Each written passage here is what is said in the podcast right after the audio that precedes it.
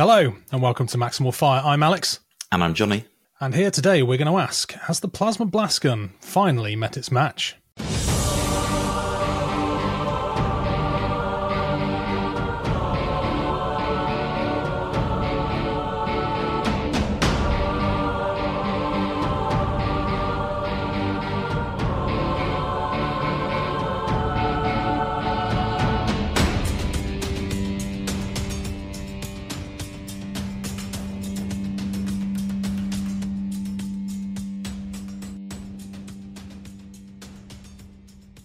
So, Johnny, we've uh, it's been a few weeks since we last got together again. Um, uh, I think that we unfortunately we recorded something a, a couple of weeks before Christmas, and uh, there was some terrible, terrible audio problems that we experienced. So we basically lost the entire episode, annoyingly. So here we are again. Anyway, it's New Year's Day today. Yeah. Um, New Year, New You, or is it New Year? Pretty much the same, Johnny. Pretty much the same. I'm a, I'm a little bit delicate today, so uh, we'll have to delicate. we'll have to go easy. But um, Okay. yeah, no, happy New Year. Happy New Year to you as well. Um, needless to say, lots of things planned for 2024. I think it's going to be very exciting. Hopefully, lots of uh, Legions content coming out of the channel. Um, but today, we thought there has been quite a lot of um, content recently about Legions Imperialis, and the game has obviously now re- been released, but it's in a kind of sort of awkward stage, let's just say, where there's not really enough content which has been released to kind of properly play the game. Um, there's there's also stocking issues, um, but we're also obviously still trying to find our feet with the game itself and and learn it properly and get some test games in. And we want to make sure that when we bring you the content, that it's not just kind of like off the cuff, and it is like properly thought out, and it comes from a place of tried and tested experience, um, so to speak, as best as you can from Maximal Fire.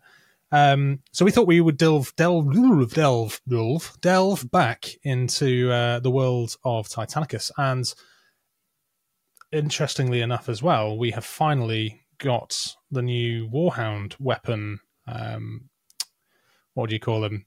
Weapon cards, cards. Yeah, the weapon cards um, for Adeptus Titanicus. So these are the plastic weapons, the new plastic weapons, which were and are currently only available in the uh, Legions Imperialis starter set. So we thought, what better way than to come back with an episode? We'll look at those weapons, we'll take them to pieces, and we'll ask the question that everybody is asking: Has the plasma blast gun finally met its match, um, or is it business as usual on the tournament scene? Um, and we thought we'd follow that up as well by um, rounding out kind of our um, series of Legio deep dives with um, a, a deep dive on the, the Legio Tempestus. Reason for this, we released a lore video last year which delved into the all of the background behind Legio Tempestus, and we realized, oh, we've not actually done a deep dive on them yet, and it's one of my own Legios, so like it's quite a bit surprising because I own them, I played them a lot, I've won tournaments with them, but yet for some reason I uh, we haven't yet delved into the details. So um, that is what we're going to do today. Hell yeah, I'm ready. You feel, how you feel? Is your body ready? My body is not, um, but my mind's there almost. Your mind's So there. Okay. We'll, we'll All right. see. Okay. Before we get into it, just a quick reminder, as always, please do leave us a like and subscribe on. Um, I nearly said Facebook, but uh, yeah, sure, sure, like the Facebook page. Uh, on YouTube, we are closing in on the top ends of the, uh, or nearly at the 2K mark. Still a few hundred off would be great to kind of like hit 2024 running with a nice boost to our subscriber numbers. Um, and if you're not already on the Discord, um, we are nearly at 2K, no, sorry, 1K members on Discord as well. So it's a highly active community. And if you are looking for Legions Imperialis or Adeptus Titanicus chat or ideas or advice, it's a perfect place to go. So uh, head on over to our Discord. All of that links in the description below. Um, and last bit of admin, big Patreon shout outs to our latest members. Want to say a big thank you very much to Craig Dolan, Paul Tomlins, McFloss, Madman, Miles Cheverton, and Thomas Vavasour. Sorry, Vavasour. Um, thank you very much, guys. Obviously, we can't do this without you. Um, shall we jump straight in? I think we should. I think, uh, yeah, we're ready to go. So Let's Let's go. it. Let's keep it punchy to the point. Some really good things happened at the end of last year for AT, um, and they were some really good quality of life improvements for the game. The main one was resin weapons becoming plastic. So your Ursus Claw, your Natrix Shock Lance, Volkite Eradicator, they all became plastic in the Legions Imperialis box set. Mm-hmm. Um, and they released three new weapons in the form of the Swarmer missiles, Shudder missiles, nearly forgot that for a second, and the Incisor pattern Melta Lance. So three brand new weapons for Warhounds, three pre- um, previously Forge World weapons uh, now in plastic. Obviously, the box separately is not available yet, but we think that that's probably just a question of time before they're available in their own box. And we saw a bit of a shift towards sort of long term, um, I guess, like I say, quality of life for the AT range by the inclusion of terminals and weapon cards in some of the new AT Titan boxes. And what a um, glorious um, day it is! Yeah, I, I, how amazing! the ones that you got in Forge World were well, they were shit. Let's be honest. Shit, like yeah. it was just it was paper. Um, and if you even got them, because the Natrix Shock Lance and the Ursus Claw didn't have any weapons, they were only available. I think they were only available in the Shadow and Iron supplement as a photocopyable page. That's it, yeah. Um, and then did they eventually put it online to print? Um, I've, I've not checked, but I would hope no. so because otherwise, how do you? I mean, you've got them at the uh, in all of the kind of um, Legio books now. They have the, at the back of the tables. They've got mm-hmm. some of them, but they have now brought these to card, which is great. Although it's not the kind of proper sort of board game quality card that you would get if you bought the little weapon card packs. It's the same kind of um, quality that you get in the Warbringer and the Warmaster uh, kits. So slightly thinner, but still, but not paper. But not paper. Much better, yeah. And you don't have to cut them out yourself, and mm. you know they're never misaligned and all that kind of stuff. Um, but I do stress that the weapon cards did not come in the Legions Imperialis box set. So anyone thinking you're going to get the weapon cards in there, you're not. It's a different game. You're not going to get anything for AT in the Legions Imperialis starter set. But Warcom came to everybody's rescue, and they've put up a downloadable PDF and I think pretty much every single um, list provider like TIE Terminal and Battlescribe and all of those kind of people have now updated all of their um, rosters with the appropriate points and the skills, the skills, mm-hmm. the, the, the, abilities and stats. The stats. That's the word I'm looking for. Yeah. Um. So big jump forward when everybody thought that the game was dead. Bang, in they come, three new weapons. I'm really looking forward to Beachhead because I think that will be one of the first major tournaments which we will see these three new weapons mm-hmm. um, in the flesh. And I'm very interested to see how they perform. Well, I have my opinions on them, and we're going to talk about these today. And I'm sure you have your opinions on them as well, Johnny. But mm-hmm. whether or not we are right or wrong, I guess, will be seen in the um, the fulcrum of uh, of battle at uh, Beachhead um, in just over six weeks' time.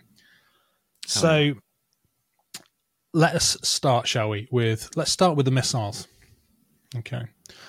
So the Swarmer missiles um, were one of the first things which were um, announced. Obviously, when they um, released the images of the missiles, everyone thought, oh, they're going to be APOCs. You know, like this, mm-hmm. similar to sort of the what what do they call them? The arrays, the Apocalypse missile launcher arrays on the shoulders of the War Masters. Yeah. But no, they're completely different things, which is great because they were terrible. Yeah. rubbish, rubbish little weapons.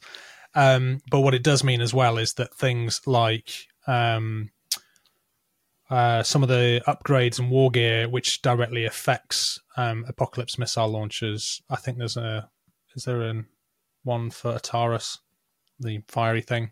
Mm-hmm. Um, won't affect these. They are their own thing. They're self-contained. Two different types of weapon. So the first one is Shudder. Sorry, the first one is Swarmer, and the second one is Shudder missiles. So let's start with the Swarmer missiles, shall we? So Swarmer missiles come in at ten points. Um, they are a short range of twelve inches with a minus one to hit at twelve inches and below. with a long range of 40 inches, five dice, strength four with rapid. and I'm just going to clear my cough there as a nice gentle pause. that feels pretty good to me. I love it. I really do. This is huge for your uh, long range uh, maniples or uh, your um, your mixed maniples, so like Regia, right? Warlords and exactly Warhounds that, yeah. always had the issue with uh, keeping, you know, keeping pace with each other. The Warhounds have to slow down, the Warlords have to speed up. This lets the Warhounds advance slowly with the Warlords and be in range to, you know, both share shields and, you know, shoot your opponent. Um, it's great. I love it. Um, it's a, a, one less dice, uh, long ranged uh, Vulcan, essentially. I mean, the one thing it has lost over an APOC, of course, is barrage. So it is mm. a direct line of sight weapon, and you're at best going to be hitting on a three up. Mm. But I agree. I think that um, five dice, we're kind of used to that with APOC missiles anyway. Um, it, it is it's kind of like a mixture between the Apocalypse missile launcher and the Vulcan Megabolter, and I can see that, like you say, in in maniples like um, the Regia, for instance, you could then use the Warhounds as shield strippers.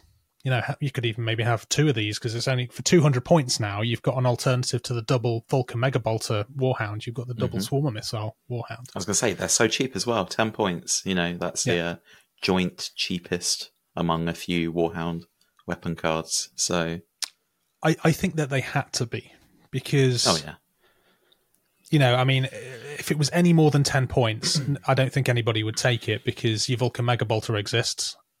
Um, a little bit different on the Warhound chassis because they don't have an APOC, for instance, but it feels like mm. a, a nice halfway house uh, between the two of them. And I think that these are going to get a lot of play. But yeah, you, you use those kind of in a Regia for shield shield stripping, and then your big guns of your, your warlords can then, you know, make the holes. Like they are for sure going into my Tritonus.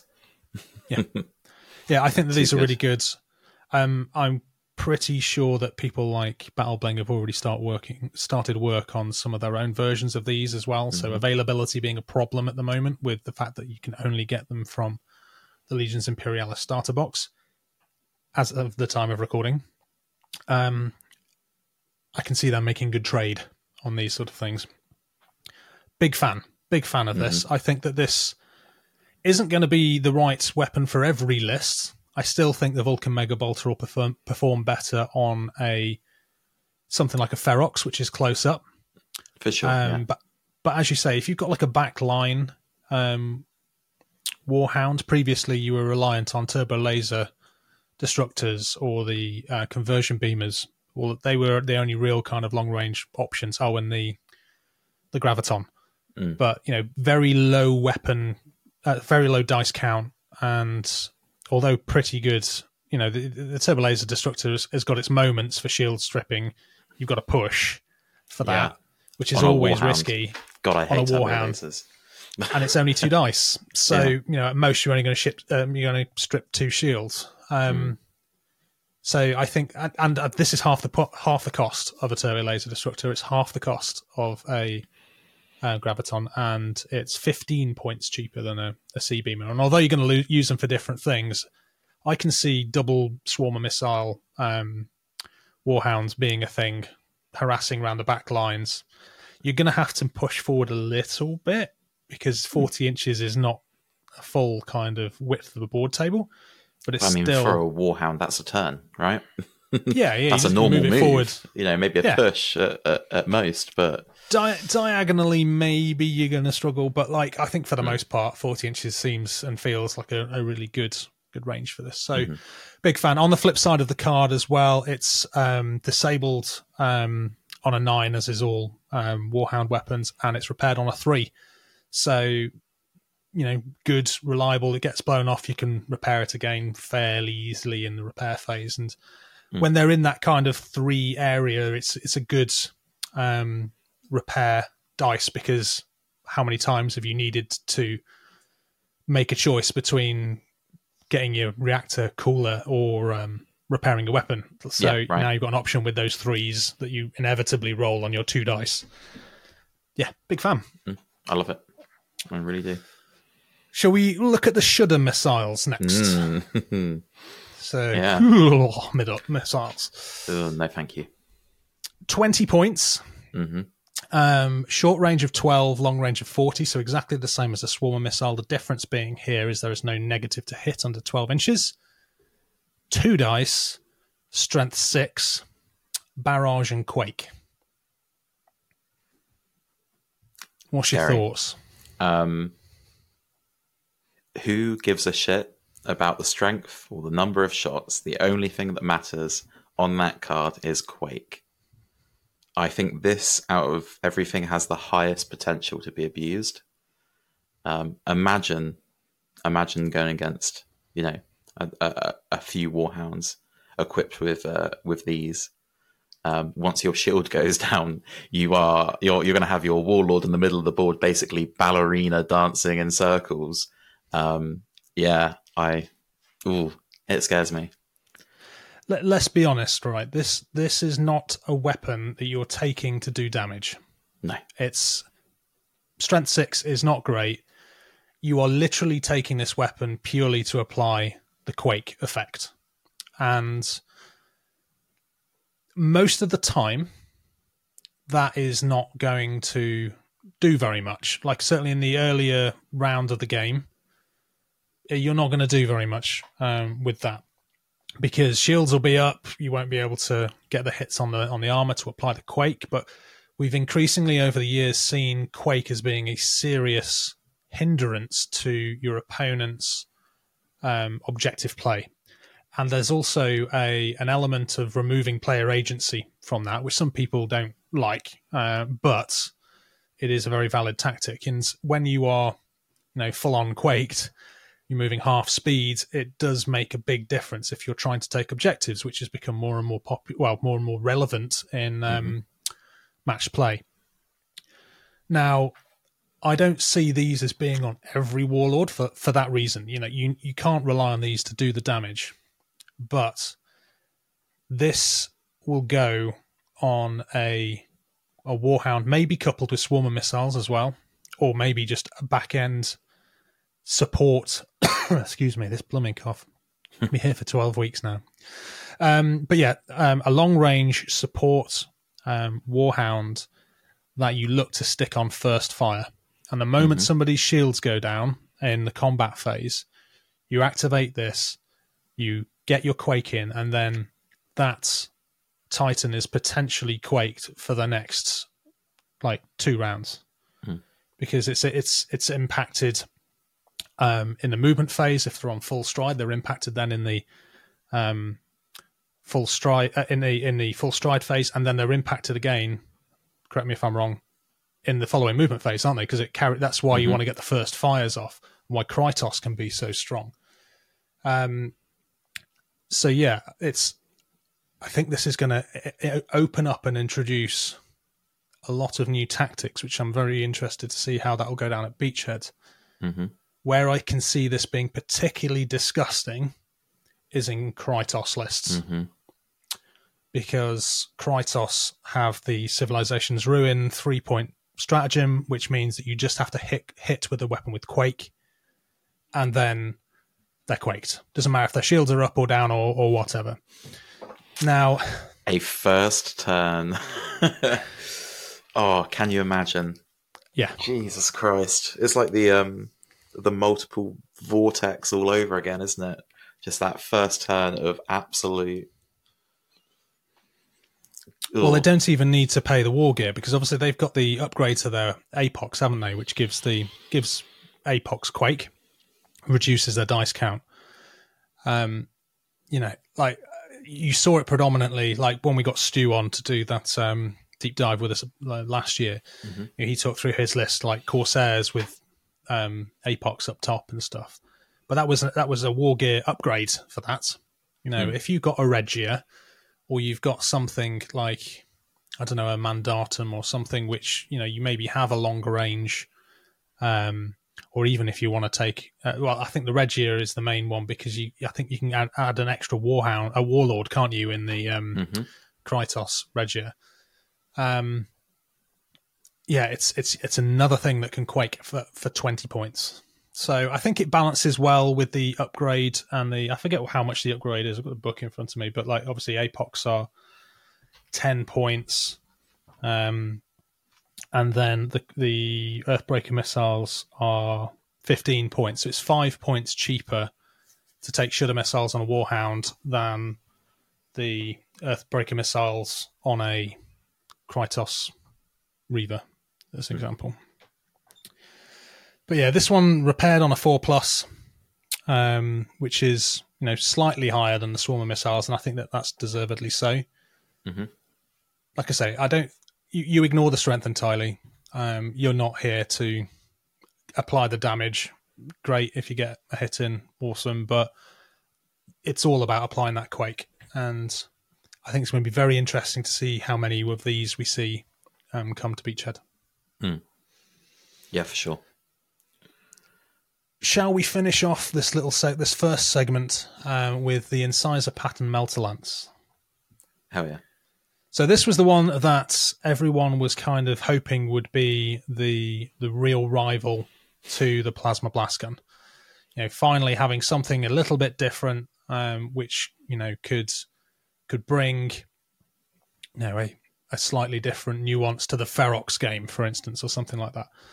Now, um, the only version of this that we got to go on so far has been the shoulder melter cannons from the um, Warmaster, which I think were range 16, um, strength 10, I think. Um, and I think that's where everyone, with Fusion, obviously. Um, but I think that's where everyone was kind of thinking that these would go, but obviously not being exactly the same because they're, they've got different names at the end of the day. They're going to be different weapons, different names. Now, this comes in at 25 points per weapon. It's got a short range of six. It's got a long range of 10. Uh, and when you're over six inches, you are on minus one to hit. Um, you then have two dice at strength nine, and it has fusion. No blast, like every other melter. This is a direct fire weapon, which does make it very almost. yeah, like a like a exactly that, like a for sealing up doors or cutting into them or something. Uh, very very big doors, like Very big doors. very big doors. Um, and yeah, so I everyone uh, I really wanted this to be a real choice between kind of taking this or spending the 30 points and in getting a plasma blast gun. And for me, it's not quite there. No. Uh, I like it for the lack of blast. Yes, it makes it different, and obviously, you know, and the other thing has to, Targeting, huge. Absolutely And- huge. yeah, and no push as well. I mean, there isn't on other melter weapons, but I think that's that's a big thing because so mm. many warhound weapons have got push, and well, they generally don't get taken because of that factor. I think this is a good Warhound killer. Like this and a Vulcan Mega Bolter in a Ferox. You're not. you- You're going to have a very unhappy Warhound getting hit by it. Well, let, let's be honest. This this will kill anything, Hmm. not just warhounds. I mean, it'll it'll decimate No, but it- warhounds. that's what I mean. Like it is. It is. You know. You know, it, I mean- it punches equally and up. if if you are in a ferox and you are in the flank, it's immediately strength eleven. You know, so it's immediately a thirteen if you roll a two on your d10. Mhm. Um, but this has a potential effective um, strength up to nineteen, basic. You know, Front flanks facing. and yeah, uh, uh, yeah, not in a ferox. Nineteen will crit anything in the game. hmm the the only thing that I, I I I'm almost okay with the range as well. Like the six ten is kind of okay. It's pretty rough, but it's okay. It's it's the minus one to hit over six Hmm. inches. I don't feel like it needs it. I feel like we would still be questioning it at 10 inches with no With no bonuses to hit. Hmm. But the fact that it's nerfed over six inches again, it just. The, the- one of the best things about the plasma blast gun is that even if you miss, you might hit. True. And with two dice, hitting on fours over six inches, Mhm. the real money for this is going to be made getting it into six inches. Yeah. that shouldn't be a problem for most maniples. Like this has to go in something which is screaming forwards at the you know full full striding as early as possible. If you're a traitor player, you probably want to pop your two inch extra um, unbridled hatred on that as well, hmm and just get them up the board as quickly as possible, like full on distraction effects. If you hit, it's going to hurt a lot. Yeah. If you hit, if you hit two shots is just that's a gamble um you know it's in that kind of one to two hits. It's Mm-hmm. not a guarantee. You know, if there was three, you know, oh well, at least two of those on- average is going to go through. remind but me the base ballistic skill of uh warhound Three- four three Oh, plus. three it is three plus okay yeah that's assuming perfect conditions you're in range no cover no Well, this, this is assuming the shields are down as well. and So- yeah For for anything else, you know, you have to be within six inches of it Mhm. to get the fusion effect. Um, you have to be um, their shields have to be down to get it to hit on a three at six inches. Mhm. If you are going under the shield, you're then on weapon skill. So unless you are in a ferox, it's then a four plus. So it's even harder, and then it's really only one of those is going to hit. It'll punch a big hole, but I think Mhm. then, as you say, you need something else to really kind of capitalize on on bringing that down. I don't know if we like is is there room here? Is is there a build which is a plasma blast gun and an incisor pattern melta lance? no What you use the blast? no No, I, you'd No. be pushing for sit fives and sixes. i was wouldn't you? thinking of two melt uh, two incisors two melter lances just imagine that just points. something just stripping the shields and just just four shots of that just would be grim. the, the, the money here is in the ferox. oh yeah, That, yeah, yeah. That's where that's where the money is. hmm because otherwise you are on a dicey kind of it, it the range is weird like it, if it was a minus one at long range and a plus one at short range so there was would kind of like better. i think that that might have balanced it out as well Hmm. it's just something about it it's just not quite there for me like I, I need to see these on and, and we haven't played with these at the moment yet of course No. we are still No, kind of no. this is theory crafting basing on everything else that we've seen in at Mhm. and i'm looking forward to seeing you know in feb to see if some of these get brought and how they how they do but Hmm. this i think it's if you're going to have that minus one give it a plus one and really capitalize on that close range to give it you know a two plus to hit with a ferox or a three plus to hit with everything else within two inches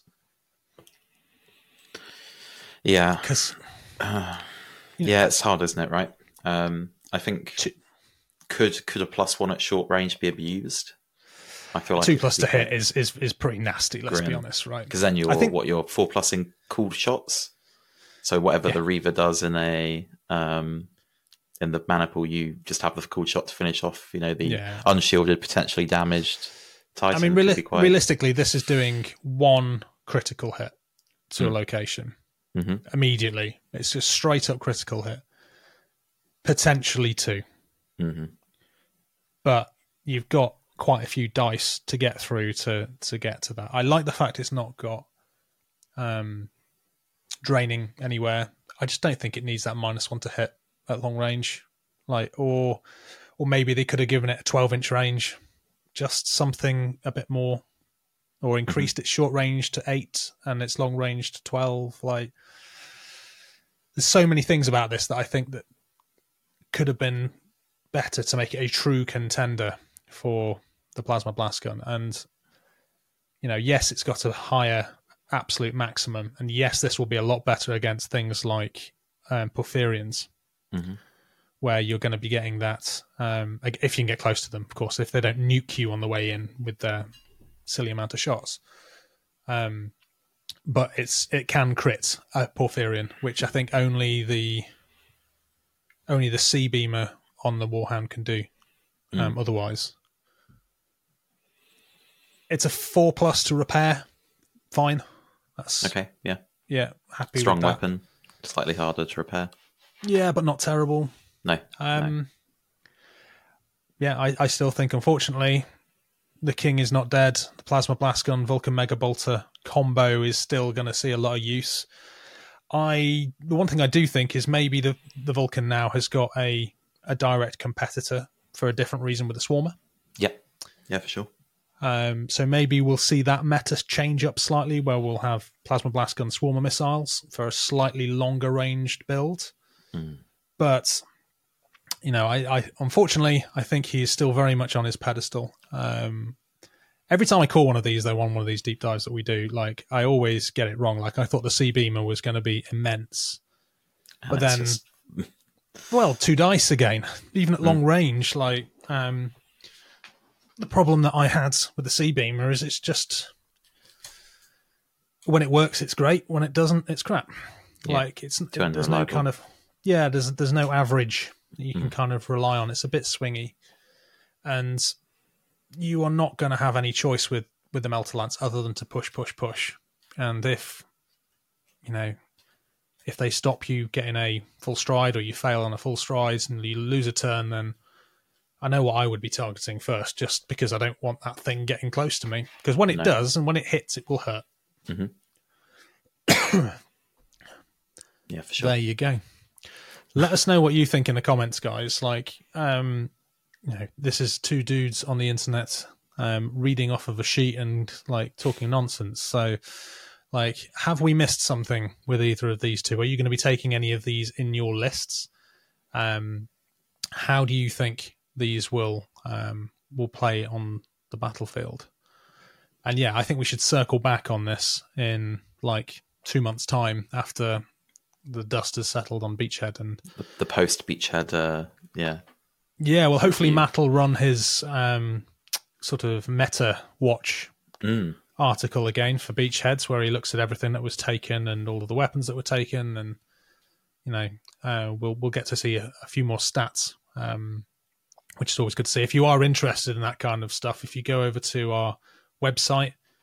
Uh, www.maximalfire.com under the articles section there are a bunch of articles um, related to meta at our events that we've run over the last couple of years so if you want to see what is everybody taking in the UK for maniples or chassis or weapons and that kind of stuff. Um, so it can be a really interesting read if that floats your boat.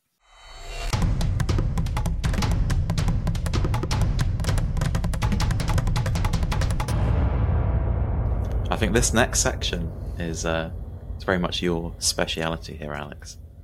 So, um, yeah, Speciality, you know I've played with them a few times. They are my second Legio.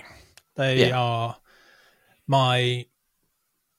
I've had a lot of fun with Legio Tempestus, and I don't know how we kind of forgot to do a Legio deep dive with them, but um, I you'll find all the Year- files on your computer and just be like, "Oh, damn, we've we Yeah. have done it, just haven't published it." yeah, or even worse, like you know, we're at the point now we've done like thirty odd episodes. Mm. Um, some of them are on YouTube, some of them aren't, and we've just missed it somewhere along the lines. I think the only time we've talked about these guys in the past has been in the um, no, we haven't actually because we haven't done uh, as everyone keeps reminding us, we haven't done the Traitor Legios ranked Not yet. episode yet. Um, it will come. We'll try and get it done this year. Um, no, it, it is going to come. We're sorry. It's been a long time coming. We're going to get it done. Um, I I've always liked Legio Tempestus just from a lore perspective, and if you want to find out more about the lore, then there is a video on our lore section um, related to Tempestus, one of the Triad Ferrum Mogulus, the original Titan legions, and um, how it all kind of plays out for them over the course of the Horus Heresy is, is really interesting. And uh, I've always liked the fact that these guys could easily be argued as being loyalists as much as being traitors. Like the, a big portion of them did turn traitor, but there was a real solid core of loyalist Tempestus, which unfortunately, for the most part, got completely eradicated on Mars. But still, pockets of them kind of like about the galaxy. Even in Fighting. uh, 40k, right? They're still around. Well, Tempestus, yeah, they were later exonerated um, because of the um, their actions during the Horus Heresy, and the traitor version of Tempestus became Tempestor.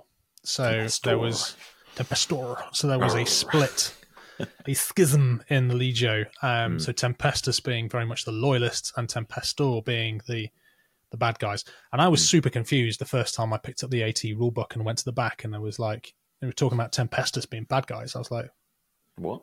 what? no, no, no, no. I've missed something here. Because it's very different, right? yeah. The 40k yeah, lore. sure. So we're going to go through this like we did the others. Um, if you've ever watched any of our other deep dives, if you haven't, scroll back through our previous histories uh, of episodes that we've released and and maybe check them out for yourself. We're going to start up with the traits, then we'll start talking about the um, the princeps abilities, and then lastly we'll start talking about maniples and we'll briefly touch on corruptions and things like that. So, without further ado, let us start with our first trait. Glory in death. It is the creed of the Legio Tempestus crew that the manner of their death is as important as anything they do in life. Crews will fight on to the bitter end, obtaining firing solutions and stoking the reactor even as their Titan comes apart around them. Before making a catastrophic damage roll for a Legio Tempestus Titan, the controlling player may make a command check for the Titan. If the check is passed, the Titan may immediately make an attack with one of its weapons, chosen by the controlling player. If the check is passed by three or more, the Titan immediately attacks with all of its weapons instead. Subtract 1 from all hit rolls for attacks made in this way. After resolving any attacks, roll on the catastrophic damage table as normal. I really like um, this trait, and it's particularly better with larger titans. Uh, certainly, kind of Reaver scale upwards, where you've got a command value of um, four, you know, and and obviously three for the um, for the bigger titans, the warlords. Your titans are going to die. It's just an inevitable fact um, of kind of like the way that games play out. Hmm. It's very rare for you not to lose titans um, during a game. And this isn't so much as sort of like planning for failure because it's it's just an inevitable truth. now, you can't obviously get your princeps abilities in here, so you're not getting a plus two like you would for orders or anything. But it's just basic command check allows you to fire one weapon, and the amount of times I played these guys, and an enemy titan has been like just so close to death, and I've not quite managed to fit uh, to finish him off being able to kind of then apply an, an out of sequence attack against that Titan or against uh, any other Titan is really strong. And especially kind of like if you're kind of looking at the, if you're quite close, for instance, when you've got a Reaver with a Gatling blaster, you know, say under eight inches, where you're getting that plus one to hit for close range, you're basically attacking for normal. You're not on that minus one to hit. It's just a straight up negative. So you, most of the time you'd be hitting on a four plus. And the amount of times that my Titan has been killed. I've passed my roll. I've then shot everything, uh, or even one weapon back, and I've killed that person's Titan as well. It kind of this chain reaction of events which just happen, and it is really not to be underestimated. And being able to, if you pass it by three, so a six or more for a Warlord, or a seven or more for a um, Reaver, or an eight or more for a, a Warhound, being able to fire everything is is immense. Now and and again the bigger the actual titan the the better. You know passing on a six plus with a warlord um, and then being able to fire all three warlord weapons is obviously significantly better generally speaking than passing on an eight plus for a, a warhound and firing two weapons. Because when you lose a, a warlord it's a significant portion of your force which has just died and being able to get one last shot and unleash everything that that has got available to it is is really powerful and and can be really can be really really good. And then on top of that as well, you then roll on your catastrophic damage table. so things can happen like if you get a wildfire, for instance. You know, okay, le- less control, right? And it's it's worse ballistic skill, but you shoot, and then with a lucky roll or something, you end up pointing and shooting at the same thing again automatically as part of wildfire. So even more fire goes into them. You know, and then it falls over. Like it's it's really really strong. There's also a really interesting. I, I've never been able to get it off, but in theory, it's it's always worked in my head. There is a Princeps ability which I took because we rolled for them at um, uh, Greetings from the Greetings. Yep. And um, one of my guys got, uh, I believe it's called Iron Will, which um, allows you to you roll when you're when you are to suffer um, catastrophic damage. If you can roll more than what you've rolled on the catastrophic damage table, you don't suffer the catastrophic effect. So there's a situation which this is proper fringe, and you like whether or not you want to take that ability over some of the other ones, which are arguably better. But you could die. Your Titan could die. You do your glory and death attack where you get all of these off. Mm. You then roll on the catastrophic damage table. Say you roll a four. You then roll your iron will. So say you get a five. Your Titan's still alive. So you've you've fired your glory and death, but you've negated the catastrophic damage table to allow you to still stay alive. Holy shit, that's kind of cool. Yeah, I like well, that. uh, the one time that that happens, it will be glorious, but Oh, it's yeah. like proper fringe, proper Mm. fringe stuff. But all the, all weekend when we were playing that, I was like, oh, just just please, just kill him. Nobody killed that Princeps the whole game. Hmm. And although it's nice for him not to die, I just really wanted to see if it was possible to get off. I mean, you know, if you roll a mag de- uh, sorry, a catastrophic meltdown or something, you know, tough shit, really. And Yeah. then your Princeps Senioris ability has done nothing. But um, yeah, I it it is not to be underestimated getting one free um, attack or, or potentially one free attack or potentially multiple attacks in a round um, before you die. I've this has won me games, um, Hmm. and although I wouldn't say that it is a S tier um, ability, I still think it's it's very strong, very very useful, and is certainly one of the better um, Legio abilities which is out there. Yeah. Um, on death abilities are always a mixed bag for me. I feel a lot of the time it's um, uh, I think rewarding failure might be a bit dramatic, but um, definitely something you know negative has to happen for you to to benefit from it. That being said, um, out of sequence shooting is insane in Titanicus. Really, really good. Um, so yeah, I think that kind of keeps it from being just a an on death ability that you don't you know you don't really want to rely on, and make it more kind of like okay, we can get some traction out of this. And as you said, you know, it's it's one new game, so you you can um, if you have enough titans going down, that's a quite a lot of extra shots throughout a game.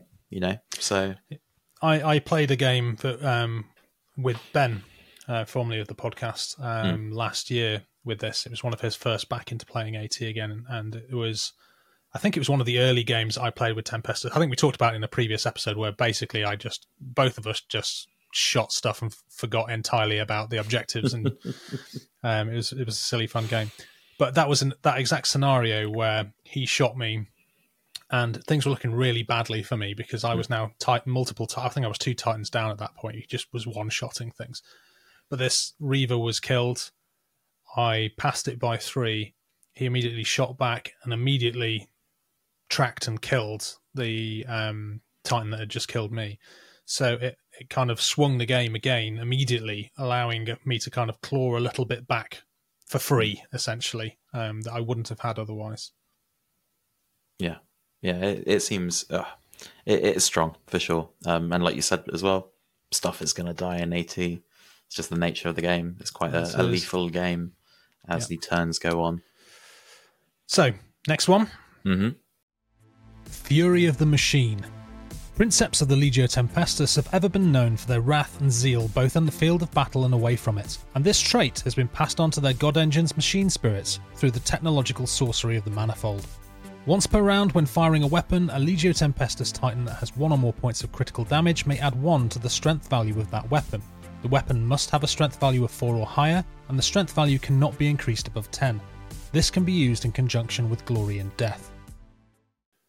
So this is another one of those kind of things which you could say, you know, again, you are almost sort of banking on failure, on things dying, on taking crits, but an early crit that you take and don't really then they're not able to capitalize on is actually as long as it's not kind of going to mess you up too bad, Mm. um, is actually quite useful. If it was on the legs or somewhere like that, where you know you're just going to turn a little bit um, during your your phase, being able to add plus one to one of your weapons strengths is um, is pretty useful. Like you combine that with like um, abilities in the Ferox Maniple um, Mm. for an additional plus one, for instance, if you're within your scale.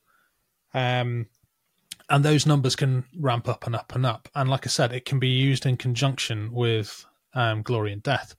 So as long as you haven't used that ability already in the round, when you die, you can go, okay, well, my Gatling for this round um, is going to be strength six instead of strength five when he shoots at you, you know, or my melt. Oh no, you can't do melta because that would be strength twelve. It's above strength ten. But what is an interesting nuance is on plasma weapons. So you can't increase the strength above ten, but the strength of a plasma weapon is eight. So you can increase the strength to nine from eight to nine, and then after that, the maximal fire effect kicks in. So you can go up to strength 11 with plasma weapons because the maximal fire trait is not incorporated in the weapon strength. The weapon strength is what is on the card. And because Glory and Death is not one of these quote unquote sort of automatic attacks, it is still a full attack. And we didn't mention this before, but you have complete player player agency over that attack, Hmm. unlike in um, you know wildfire where you just have to take it as is you can still use your weapon traits. You can still call shots. You can do all of that as normal. You're just suffering a minus one to hit. So being able to push that damage on certain big weapons up by one very very useful. And although this is to, to me kind of like a, a bit of a, a cherry on on the top and this just makes that glory and death thing just that little bit more potent. Yeah, same as before, right? You know, it is a uh, requiring a, a failure, a negative to activate. Um, uh, my my biggest issue, I think, with it would be the uh, remembering to actually activate it. yeah that, that's that's the Um, big one especially if you're and yeah, if, if you're not dead, Mhm. remembering to use it is a is a big one. Yeah. Um, if you're dead, then you should definitely remember to use it because you've definitely taken criticals at that point. But like I say, it's those stealth crits that you have here and there. Sometimes it's worth not repairing that um, that point of critical if if your Titan can manage it, like a reactor one, for instance, um, reactor leak one on a warlord could probably tank that one, yeah, especially if it was like a a brawling setup non-draining. Yeah, yeah um and, and and then to be able to make it a strength 11 um sun fury for instance is Hmm. is pretty pretty nice. Um yeah it's it's a good little trait. Like it a lot. Nice. okay next up we get onto the stratagems. Combat drop. Three points. The epitaph of the Stormlords matched the Legio Tempestus' practice of orbital dropping Titans directly into the thick of the fighting, a tactic few other Titan legions would countenance. This stratagem can be purchased by any Legio Tempestus player. Play this stratagem at the start of the deployment before any units have been placed on the battlefield. Choose a friendly Legio Tempestus Titan of scale 7 or lower to be kept in reserve. That unit is not deployed as normal and instead will arrive by combat drop. At the start of any strategy phase from the second round onwards, the chosen Titan is deployed by combat drop. Place the Titan unit anywhere on the battlefield more than 3 inches away from an enemy unit, then scatter the Titan d6 inches. If the Titan scatters into a piece of terrain, it stops before moving into it and suffers d3 plus 2 strength 9 hits. void shield saves are allowed. If after it scatters, the Titan's base overlaps with another model, friend or foe, with a scale lower than the Titan's, move the Titan the shortest distance so its base is not overlapping, then resolve the effects of a collision. If the Titan's base overlaps that of a unit with a scale equal to or greater than its own, the Titan is destroyed. Do not roll on the catastrophic damage table. The unit it overlapped with suffers a collision as normal. A Titan that arrives in this way cannot be activated in the strategy or movement phase in the round it arrived. So, what does it do? Deep strike. yeah. Deep strike a Titan. Jesus, that's war and peace. Yeah, a bit of a mouthful to kind of get around. Um, the interesting thing about this one is it says scale seven. Now we know that there is no scale seven Titan out there at the moment. So Yet. yet. So this may be something that is put in place later on, which would be good. But really, what you're looking at here is you are deep striking dire wolves or you are deep striking warhounds, scale six. Now, the only thing which is not going to immediately remove the Titan if you land on it is going to be knights who are going to take a collision. Every other Titan, if you end up with your base overlapping um, another Titan, that Titan is dead. It is gone. Saying that, I have never been in a situation where that has happened to me. Um, you just need to be a bit savvy about where you're placing your Titan. It's an expensive strat at three points. However, it's one that is every single time in my um, in my list, uh, in my stratagem hand. Uh, it is kind of like for me. I feel like it is a better outflank. Um, from that, you know, you can basically you know put it anywhere on the board really, and you don't have to declare where that is until you need it. So you don't have to go, oh, they're coming on from that side or that side. And although it is expensive at three, like it has, you know, scored me objectives like Salt the Earth, where you've got to get really, really close to an objective. I've used this in con- conjunction with a um, concealment barrage and dropped him in the concealment barrage. Um, and because it's in the strategy phase, you can deploy it first, and then you can put the concealment barrage on top of it. You don't have to do hope that you land in there. Because it's only scattering d6 on a hit, it doesn't move. It just stays where it is. So you've got a one in three chance of it going exactly where you want it to be. And the other two times, you just need to make sure that you're six inches away from another unit and you're you're laughing. Getting objectives it's is its main advantage.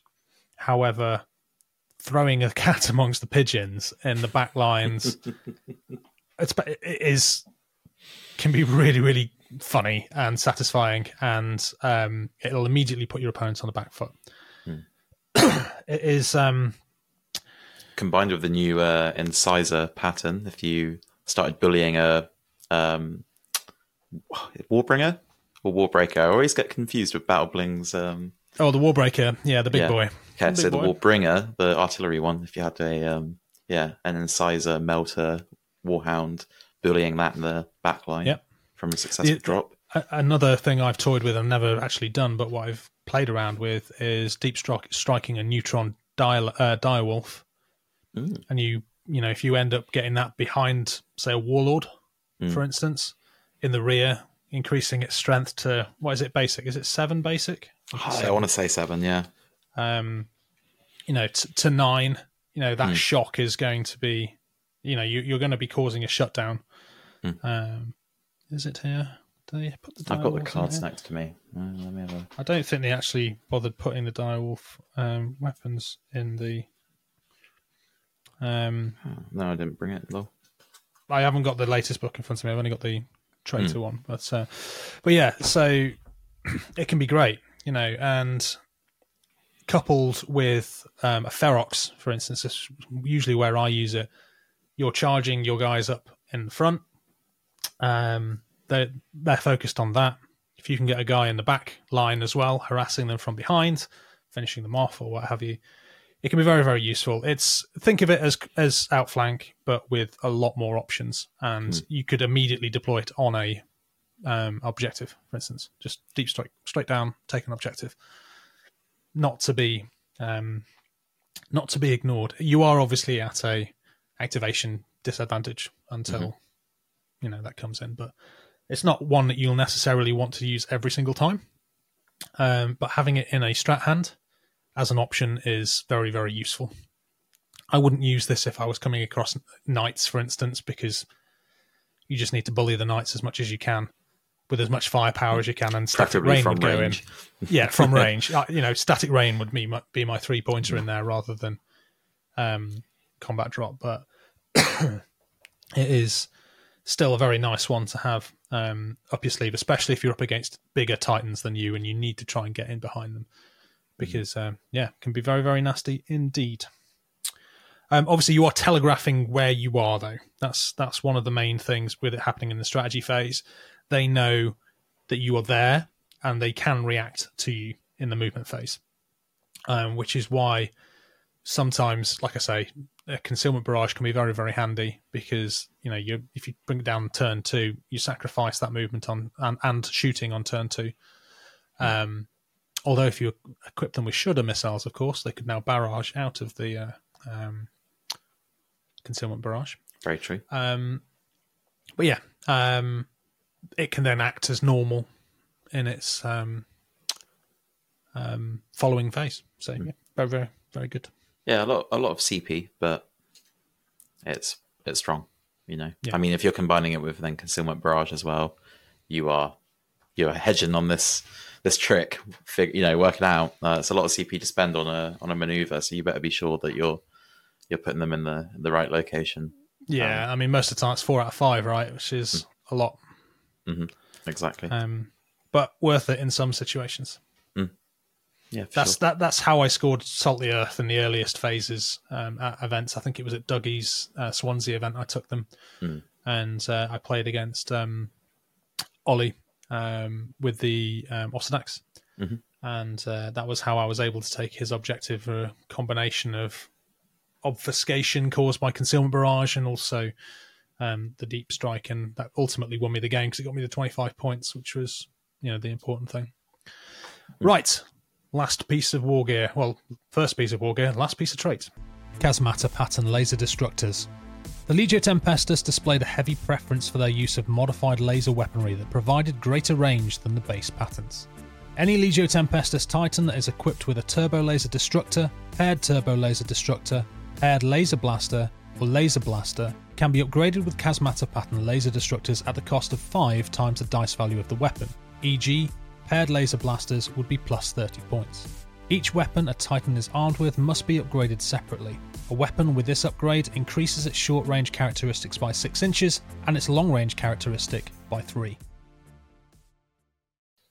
Now, I'm not the biggest fan of lasers. I think that their strength is a bit too low at 8, but they can be fine. Um, I prefer laser blasters over turbo laser destructors purely because you've got more dice. Three dice, you know, is kind of in that area where you can fish for um, targeted shots and things like that. Mhm. Turbo Laser Destructor is definitely probably one of my my personal lowest rated weapons. Yeah. you can get on a Warhound. They're just that. It's just not good at anything really. No. And this doesn't really add anything, in my opinion, to um, the Turbo Laser Destructor because the Turbo Laser Destructor has got a really long range um, and it has no benefit to being in short range no, or long range and no negative to being in short range or long range.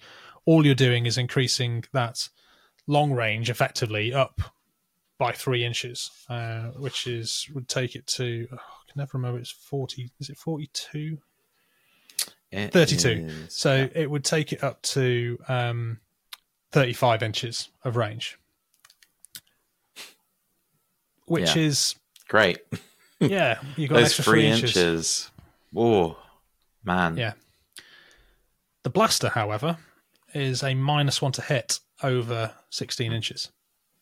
Now, increasing a laser blaster's short range profile from 16 inches to 22 inches is actually con- considerably better because most combat takes place in that 20 inch sort of range. So you are negating a minus one against that However, it's quite expensive. A laser blaster would be the equivalent of oh, it's twenty five points base. Okay, checks the book again. I think it's twenty five points base plus fifteen. Um, you know, you're talking forty points for um, a laser blaster, which is kind of you know a middling weapon at best. It's more expensive than a, a melter at that point, which is only slightly shorter range. It's you know fifteen points more expensive than a volcano cannon, Mm. which has got higher strength, and if you miss, it still scatters. So this isn't one I use very often, and often it's only one that I use if I've got points to spare. Where I think these are best applied is possibly on Warbringers, where you have a long range standing at the back type Titan, um, and you want to be able to just give it a little bit more firepower because often I find they're they're unless they really press on you, you're you're playing over 30, over um, you know, 16 inches with those things. So having a, you know, straight up three plus up to 22 inches on those is, is pretty pretty good and can double in well with a melter gun or something like that. But other than that, I don't really take these very often. It all comes down to you know what weapons you like playing with. I don't particularly like playing with um, lasers. I think that outside of a Gryphonicus or um, a uh, Venator Reaver Extergimus, Mm. or just a general Extergimus with you know one of those up top. It's just not really kind of. Um, is, I, don't, I don't feel like it's worth taking them. It's um, if you're able to pump them to strength 10 they can become pretty terrifying and that's where i think that they will really kind of excel so if you took these on an extergimus on a paired laser blasters up top you know and especially with carapace weapons where you know a, a, a warlord's got a 10 inch dead zone in front of it you know that would normally be with laser blast you've only got six inches of optimal range in front of you from 10 to 16 inches where you're not suffering a minus one to hit which is pretty poor but you slap on Chasmata laser destructors, and then that goes up to 22 inches, and you've got a whole 12 inch range at that point, which is is really good, and strength 10. So, not really a war gear that I use very often, but um, it certainly has its uses, and depending on your playstyle and the maniples that you're taking, it can be very good. Hell yeah. Yeah. Don't like lasers. Mid. Move on. yeah, mid. Okay, on to the um, the personal traits. Adamantium Resolve. The Princeps will is unbreakable, a fact proven on dozens of battlefields over decades of war. Once per battle, when the Princeps fails a command check, they may instead choose to pass it. So, sounds on the face of it a little bit like Ironclad Tyrant, where you can re-roll your um, orders, but this is command check. So, something like this is is all right if you are expecting it to die. Right. Because if you're expecting it to die and you want to guarantee getting off the glory and death, Yes. Right. you can use it. However, you may well pass that roll anyway, in which case you've wasted a um, um, your personal traits slot. If it was once per turn, Mm. I think it would be significantly better. And uh, but I don't really think that there is enough play in this situation to warrant it. Like the main benefit here is it's a command check, so it could be on machine spirit um, failures, or it could be on glory and death failures, or anything else which you know is is a command check. I mean, I guess you can have it in your in your back pocket for the game, and then if by the end of the game, or you know, if by when this Titan gets destroyed, you've still got it, um, you know, still got it available.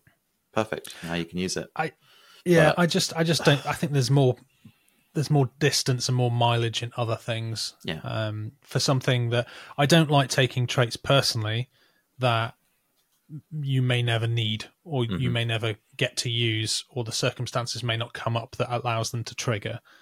Um, and like I say, or taking this one knowing that you're going to get glory and death off, great. But then you inevitably then pass it by three plus because all this would do was be allow you to pass it. Hmm. So you'd only be firing one weapon at that point. Yeah, and also Rather- it's probably going to be on a warlord as well. Um, so you know, Depending on your mana pool, but yeah, yeah, yeah, probably though. Let's be real. If you're really leaning into the switch, if you're taking a trait for it as well as the other stuff, you're Yeah. you're leaning into it quite heavily. You know. Um, so yeah, when you're going to fail like a command check with with warlord. Yeah. So some play, I guess, but pretty average. Um, there's there's other things which, in my opinion, do better than this. Uh, next up, Stormborn. Stormborn. On the battlefield, the Princeps is a deadly tempest, tearing into the heart of the foe and scattering any who stand against them. While the Princeps Senioris is on the battlefield, Titan within the same maniple, including the Princeps Senioris' Titan, issued with a charge order may declare power to locomotors without pushing its reactor. Pretty good. I quite like that one. Um, I can't say that I've ever taken it, um, just because of, of the maniples I've taken in the past. But if you were on a full Ferox or a Corsair or something like that, which was very much leaning into a um, you know a melee or close range list, um, being able to um, get a free push for movement is pretty good. Um, and it's any ti- Titan that's issued that charge order in the maniple as well. So it's you know, and every round, you know, as long as he's on the battlefield. So I, I think that that's quite good, and with the right maniple, um, getting that bonus, you know, that that push without worrying about failing, it's just one less dice roll to get off, and you know that okay, well my Corsair there, they're going to be moving nine inches as long as I get the um, charge order off, and if you've you know doubled down on things like overwhelming rage or something like that, if you corrupted your Titan, then you know that you're getting then a a bonus, um, you know, the automatic charge order off. Um, or if you have doubled up with um, what's the stratagem, the traitor stratagem? Is it bloodthirst, Uh, which yeah. allows you the Bloodlust. Blood... bloodlust? Bloodlust, gives you a bonus to. Is it? Is it? Is that one that you you get it for free, or it's a plus two or something? It's been a while since I've used that one. but, um, It is. Uh, who's going to find it first? Dun, dun. yeah. Uh, Warlust. I No, that's the. War- Um, No, that's the other one, but that's that's still quite good. That's the one that adds two to their boosted speed. Hmm. So bloodlust, um, sorry, warlust works well um, alongside um, the other one.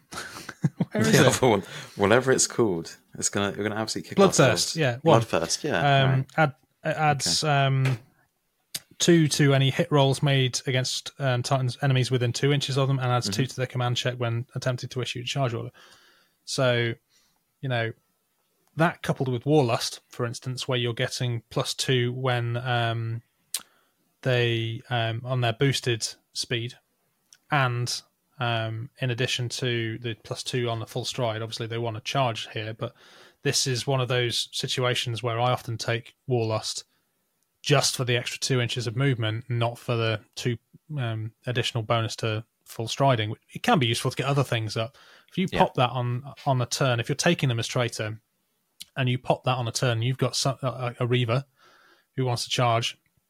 Well, he's getting his he's on charge order because he's passed or whatever, or you've done something else. He's on um, nine inch basic um, because of the free push. You're then getting two inches to 11 inches for the um, Warlust, and then you could slap on Unbridled Hatred for an additional two inches on top of that as well, which takes him up to 13 inch um, charge range, which gives him a 15 inch threat range. Um, you know, that is, say, three dice for a um, Chain Fist and an additional four dice for the 12 inches um, that they potentially moved. So I like that. It also means that they can reserve their um, reactor for if they're shot at or anything else that they might need to do. Like perhaps they need to make a three turns before they charge or something because somebody's got behind them. Or you know, you can Yeah. use it for other things. I like it. I think in some maniples it works really well. I've not, like I say, I've not personally taken it, but that's because I've been trying to not take Ferox maniples because I've taken so many of those. My Tempestus I've been using and running slightly differently for the most part. Defiant Warrior. Death holds no fear for the Princeps, and in the face of unsurmountable odds, they will fight that much harder. If the Princeps Senioris' Titan has a Void Shield level of X, it may re-roll any hit rolls of 1 when making an attack. Um, I, this is okay. Yeah. Um, you know, your shields are probably going to go down. Um, where this does stack nicely is back in with that glory and death Yeah. because chances are you are um, going to have lost your shields and you're going to be on a minus one to hit because of the um, glory and death and then being able to um, re-roll ones um, on top of that is is really really nice. So again, it's I think this out um, is is definitely if you're going to lean into glory and death, this is more useful than adamantium resolve, uh, the first one that we talked about. Um, but I don't I don't I don't generally don't like kind of running on the basis of oh my I'm going to assume that my shields are going to go down. And again it's another thing you need to remember. Oh yeah his shields are down. I, I'm now I'm re-rolling ones it's another thing to think about but that tied in with glory and death with the plus one to your strength means that if and when he does die he's he's going to make a mess of things Oh, for sure. um, and like if you are taking those sort of primaries and secondaries where you've got to keep them alive and your opponent knows that you're trying to keep them alive, you know, it'd be a good one to to kind of use because they're going to be gunning for your princeps because they know um, what you've got. Whether or not I would take this as my single, if I had one um, princeps, if I would purely take this, I might. Yeah, I might do. Um, especially if it was in something like a, a bigger maniple and it was a you know big guy Yeah. um like a warlord um so a real mixed bag i think the personal traits i think um defiant warrior is the standout for me um i do like stormborn as well in some lists um there's definitely options of play within the tempestus personal traits um, it just so happens that every time I end up going to a tournament or something like that, we often you kind of rely on the same old things, tried and trusted, which you know are going to work every single time. So my list that I took were um, predominantly um, I, I I took a mandatum and a, a minimum mandatum, minimum ferox. I think so. The last tournament I did, I did something completely. I think at greetings I took an minimum arcus, minimum yeah, some um, weird. Perpetua, I think it Yeah. was, just to try it out. Um, but in that situation there, I often have a volcano cannon on my warlord, so I tend to favour something like favoured by fortune on on them those single dice rolls, so I can get a reroll if and when I need it with the bellicosa. Um, but yeah, there's there's definitely some play depending on your list within these. There's some nice ones. There's nothing in here which is kind of Gryphonicus's um, reckless maverick levels of like awesome, um, but they are generally okay. There's there's Tempestus is one of those ones where I think it's got some good traits and it's got some good um, personal traits as well because often the ones which have got really really strong traits have got pretty rubbish um, personal traits. So it's nice to see that um, there's a bit of a balance in here. Like I don't think that they Tempestus have got overtly OP traits. Like No. there's no civilization's ruin in there, right? No. Or offensive surge, but there is other good things in here. I think these are a nice kind of balanced Legio, and that's why I've always enjoyed um, playing them. I also play them loyalists more often than not, um, which means I haven't played them a lot as, as traitors, and they work really well as either. Certainly from a fluff perspective, as well as a um, um, just ability perspective. Mm. One of the main reasons that I take Legio Tempestus as loyalist in tournaments is I think that the way the meta is at the moment, unbridled hatred um, isn't as useful as it used to be compared to um, adaptive tactics. Um, and some people would be like, "What the hell are you talking about?" I think since the introduction of the direwolf, adaptive tactics has become much stronger because it allows you to change an order um, in at, at, the end of the um, damage control phase. So if you are shut down by a neutron laser, you can go and adaptive tactics, and he's back on a something else. So you'll mm-hmm. still have lost all your shields, but shut you, down again. yeah, yeah. Well, you can, yeah, yeah. You can change it, right? You yeah, can change yeah, it yourself to what. Not, it's not like sabotage where you're rolling. No, but um, you can. Um, you'll have lost your shields, which is one of the main things that hurts with shutdown. But um, you can also guarantee uh, that you're not losing a whole turn of firing, which in some of the heavier maniples can be quite painful. Mm. Um, I also like long retreat. Um, I and there's just there's all comes down to your play style, I guess. At the end of the day, I think that the loyalists have got more abilities which are a bit more kind of adaptive, whereas the um, traitors are very much overt, get up the table, get in your face, more, much more aggressive um, ones. But you know, Great Crusade Titans um, for loyalists is a, is an incredible um, stratagem to play for two points um, for any Legio that's going to be charging. Mm. Two additional dice on the charge, you know, bonus to um, the to get the charge order off. It's very very useful. So although you can play them as traitors, they work equally well um, for warlords, and they are if you want to dabble with both, and you know they are a good legio to try it out with. And and similarly for the corruptions as well, there's nothing in the corruptions which particularly lean into any of the traits. You can do more or less whatever you want with them. So if you wanted to do a ferox, then you know your organic protrusions and your overwhelming rages and all of that kind of stuff is very very useful. Um, there is literally you aren't leaning into anything strongly, which means that the corruptions aren't kind of as powerful as they might be for really hmm. doubling mm. down on soaking up damage for say Mordaxis or someone like that. But it means that they're very, very flexible. And that's what I like about Tempestus. They they are a traitor legio which still feels a bit more flexible, like you see more on the loyalist legio abilities, more mm-hmm. so than you see on the traitor legios. Um and then last but least, maniples again, really, really flexible. You can pretty much take anything with these. Um, I've ran, what have I run? Mandatum, Ferox, Arcus, Perpetua, um, Corsair. Like, there's not one that kind of is better than another. Um, I would say probably not like your light maniples, like Lupercals. I think you want to be kind of looking more at getting at least one warlord in there somewhere, which is why I quite like the Mandatum um, for warhounds and a um, a warlord. However, to get the most out of their abilities, you want at least a, a, handful of warhounds for the combat drop. So you need to be able to sacrifice one to go in there. And I would usually put one of my if I took a Ferox, one of the Ferox warhounds would be the first thing to go in the combat drop because they're immediately going to be close. Mm-hmm. Um, they've also got um, I hadn't made any notes on this as um, unfortunately, but they've got a um, is it Mantellum Fulman is that the right? Um, or is he just one of my named guys? There is a Titan of Legion, a, a, a Titan of Legend um, for um, Tempestus. He is a Warhound. Um, his main ability is that you can first fire every weapon rather than just one.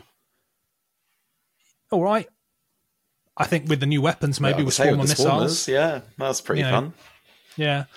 Double um, swarmers. but I've I've not really used him for that. Um, I know a lot of events currently ban um, Titans of Legend predominantly because some of the ones which you can really abuse things like um, Bellator Mango, as uh, the community has started calling him, Bellend Mango, yeah. um, and um, Hammer of Tyrants, which can be pretty sick, um, and also what's the Ibn Farouk for um, Fureans. But yeah, I think that's um, about sort of sums up Legio Tempestus. Really, I've really enjoyed playing them. They've got a great color scheme as well, which really appeals to me. They look pretty on the on the on the board. Um, really fun Legio to play, and and really, it, it's really good for doing anything with. Mm. Any last thoughts on that, Johnny? Um, yeah, I, I, I quite like them. Like them. Um, I'm not a huge fan of uh, of on deaf abilities, as I have, have said, or um, on the negative effect. Um, but you know, as you've said, that's kind of a thing that all Titan Legios are going to be affected by. So you know, they're a good all rounder because their bonuses can are going to happen no matter what play style you play. Right, you're going to lose Titans no matter if you run a Ferox or a Mandatum, or you know, you're going to be losing Titans. So yeah, there is a Uh, use for their rules every game. Unless you're very lucky and nobody Yeah. kills you. And in that case, then what you, what are you complaining about? You know, Yeah, exactly. yeah, I'll happily keep all of my titans on the board, unless it's Yeah. one of those games where like you've um you're trying to kill each other, but Mm. both of you are failing. yeah, those those get very suck.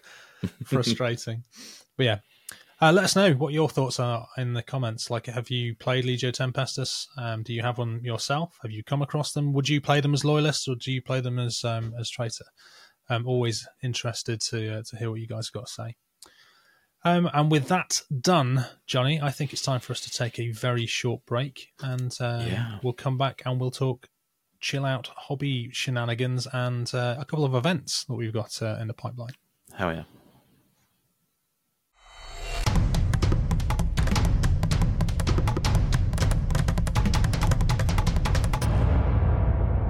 Welcome back, Johnny. We are all stretched. We've done our lunges, uh, Mm-hmm. ready to close out the, the podcast with uh, our latest news and, and updates. What have you been up to over, over Christmas? I mean, obviously, like we've been really busy with all of that. Have you managed to get any hobby in while you've been um, Um, yeah, yeah. packing and wrapping? Yeah, it's been a bit of a busy few weeks, hasn't it? Um, got a little bit of hobby done, a bit of event plan- planning done as well. Um, mostly though, uh, non legions slash Adeptus Titanicus. Although I have started corrupting uh, one of the warhounds from the Li box for my uh, for my new Vulpa list that I'm going to run. That isn't complete a complete meme. Uh, there will still be melee reavers in there, but we're also going to have some nasty little uh, warhounds. So a cool corruption um, where like the the faceplate of the warhound is like splitting open and a big eyeball is emerging from it, and I'm going to do the eyeball Nice. all you know Resident Evilly like the uh, like the other ones are done. Um, so yeah, gonna have it like it, scanning and searching the streets almost as this like horrible corrupted monster. God, I love traitor titans. Give me some green stuff and a lot of paint, and I'm I'm happy. It didn't take you long, did it, to come crawling back to Vulpa? I know. I just, yeah, I don't know. With those uh, melter, uh, uh, incisor melter pattern gun thingies, um, I feel like they could be quite a lot of fun. Um, we'll see how it goes either way. But yeah, yeah, we'll see. We'll see. Nice. Yeah, I've been um, desperately trying to kind of get my um, my Legions Imperialis Imperial Fists done, and um, I think one of the mistakes maybe that I made, maybe not mistakes, but I can't paint them on the actual base, so I've been I've been painting them in on little cocktail sticks. So put them in cocktail sticks and then you know, you, you can paint them on the sprue, but I, I find this personally a little bit easier. Um, but because of that, you end up without having any units to play with because, like, they're stuck on cocktail sticks until they're actually painted. So I've been t- trying to get through as quickly as possible with with with them. There's just so much infantry to paint, like, and it's okay. That's thirty points. Yeah. Awesome. Okay, that took me two hours. Yeah. I'm sure I'm I'm taking far too long to paint them, but uh, the, I I can't quite get fully past the perfectionist in me to make them look as good as I possibly can at this scale. I feel the pain. I think we have to embrace the suck and just, just Yeah. just get on with it. Just do it. You know. Um, yeah, I think we just yeah, I feel like my marine quality level is going to go real quick. Um, Uh, you know, when I worked at G- GW, they said faces and bases. mhm, So I think we've both focused a lot of effort on making the bases look decent, mhm. um, and then obviously at that scale, you can't really see much in the way of the detail of the model. And I'm quite pleased how they're coming together. It's just coming together a bit slower than I would have liked. And I with think once they're all together, you know, all all on you know on a board together.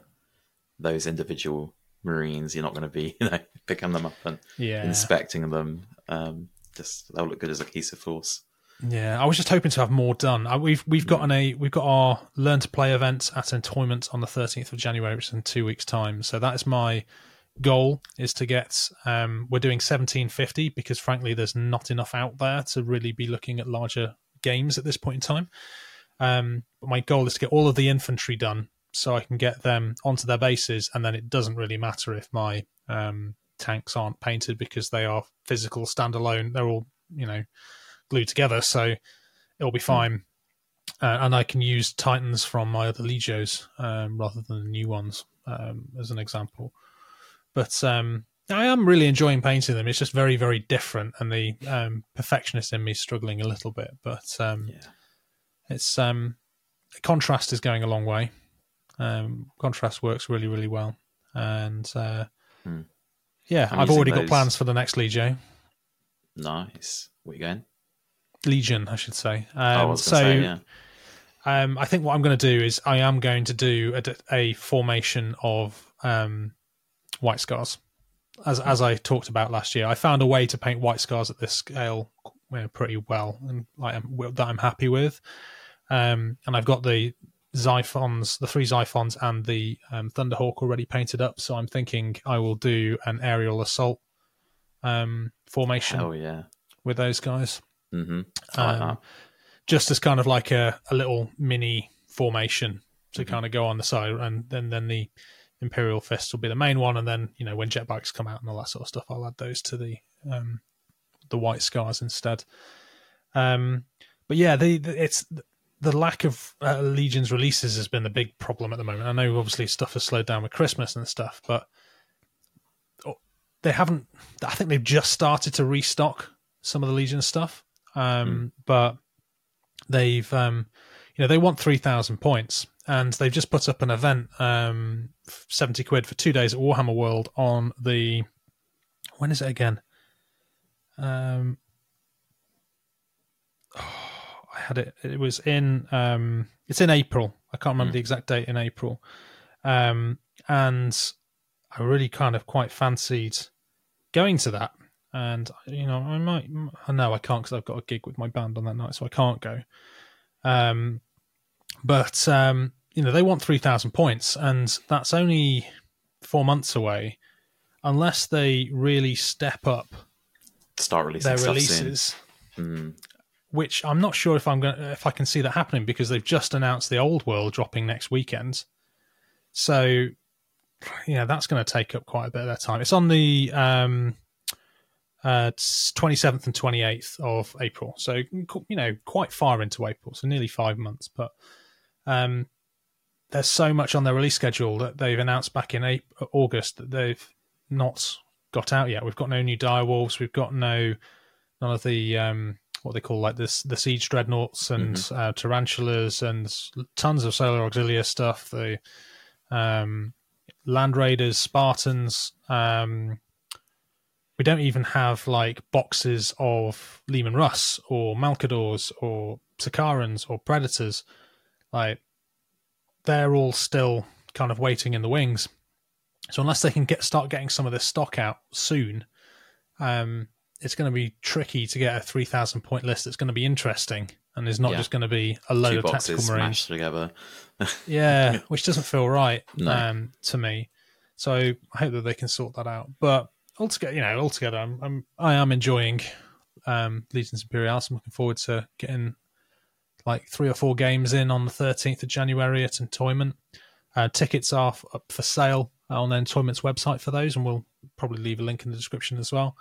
Um, if you do want to attend, it's um, it's it's purely a it says it's learn to play it's not going to be a tutorial session as such it's just about getting people into a room together setting up some nice tables and playing games um, as a community uh, and as such the price of the tickets is is cheap to uh, basically just pay our overheads and that's about it um, but it's it should be quite good hoping for like you know a dozen people or so might show up to that and play some games and learn off each other and learn together yeah. um, after that, we got Beachheads, um, which we need to kind of crack on with. Yeah. Um, Get ready. um, I, I, I need to paint up some terrain for that. Are you? Have you adding any of your terrain to that as well? I will. We will we'll have to with uh, all the excited uh, people um, signing up.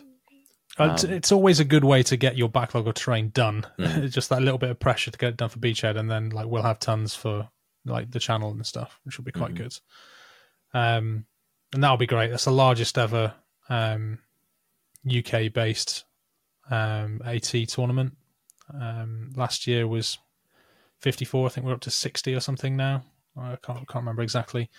Um, but yeah, it's going to be great. Really good fun, and um, the Titanicus community is always awesome. Um, there is a few teams which have expressed that they've had maybe one dropout or something.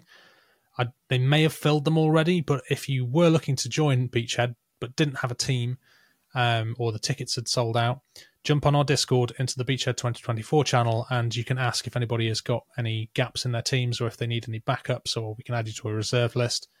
And um, yeah, let, just just let us know. Um, last year we only had three people drop out and we knew about that two months in advance and they were the only people who didn't turn up like everybody else attended so it's always a really well attended um, Mm. event but obviously spaces are tight so um, if you do want to attend just let just jump onto the discord and, and ask about if people got anybody any spaces and then you're doing something as well aren't you Yes, yes. So, uh, what are we looking at now? Possibly April time. Um, early april Early April. Uh, Good we- tester, actually, if you are planning on going up to uh, the old Warhammer World uh, Mm. event and you want to get in a few games of practice before then.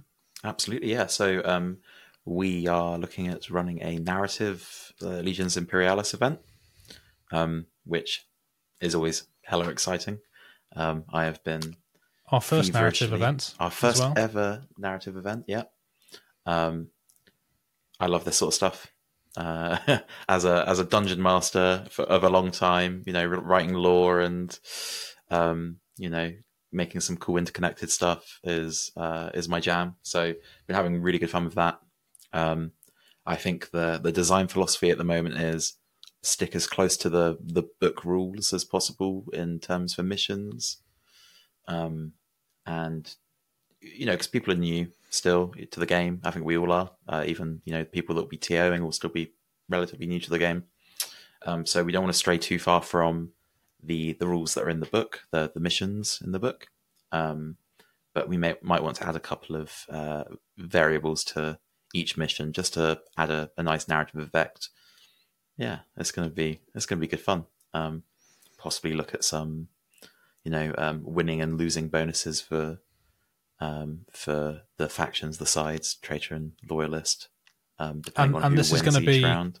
This is going to be a specific Legions Imperialis event. Yes, it will not be a, a linked one with uh, AT, um, although that we may be in talks of doing a uh, a linked LI AT event at some point in the future. Um, I think this will be our kind of um, uh, our test run of that um, with uh, with a narrative event, and if that works out nicely, we can, you know, yeah, maybe have some linked narrative stuff uh, in the uh, between the two games in the future, which I think would be really sick. Um, I think we were talking about you know having effects uh, from winning one uh, one game affecting the other game and vice versa. Um, so you've got the the macro scale play um, uh, with uh, with AT, and then the kind of the you know more uh, elite forces in Legions Imperialis, which is funny to see you know to say considering it's armies of them, but you know. Uh, so yeah, you know, I think it's going to be really good fun. I've got some um, uh, some test pages and stuff done already that are looking really nice. Um, yeah, can't yeah, wait. I'm definitely going to be nicking those templates just for any event pack Hmm. that we put out because it's just nice, just really nice to look at and feels a bit more premium than just a page of A4 made up in Word. Hmm. So well done on that respect. Thank you. really, well, really good. hopefully, uh, hopefully we'll be able to get it out to everyone um, as soon as uh, as soon as we're happy with it, and Yeah. um, a couple of weeks maybe before the event or something.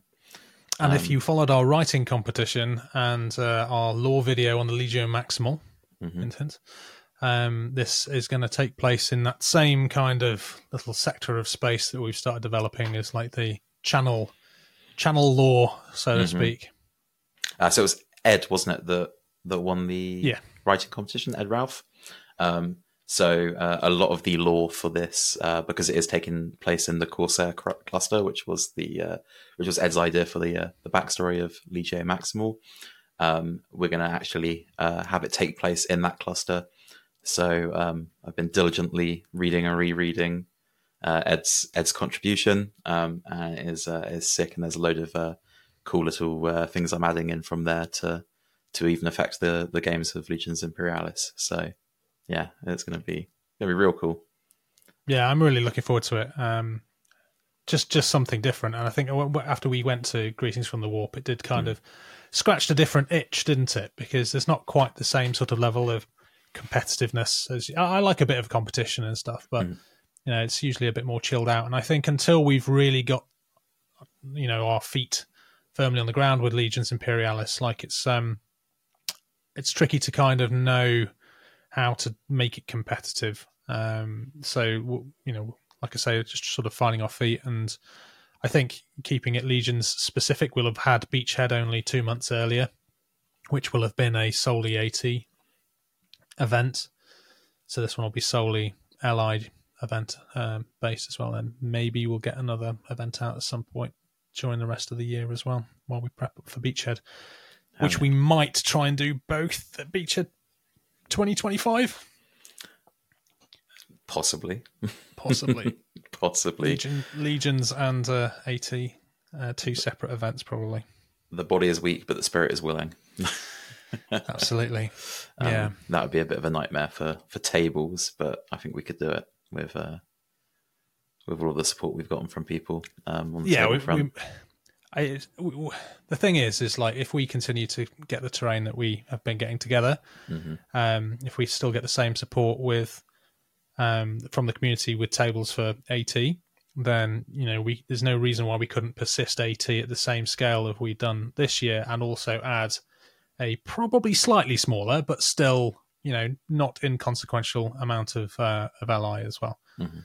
So exciting times. We w- we wanted to do it this year, didn't we? But as soon as they pushed it back from August, it was just not really possible for us to kind viable, of no, mobilize not it. at all.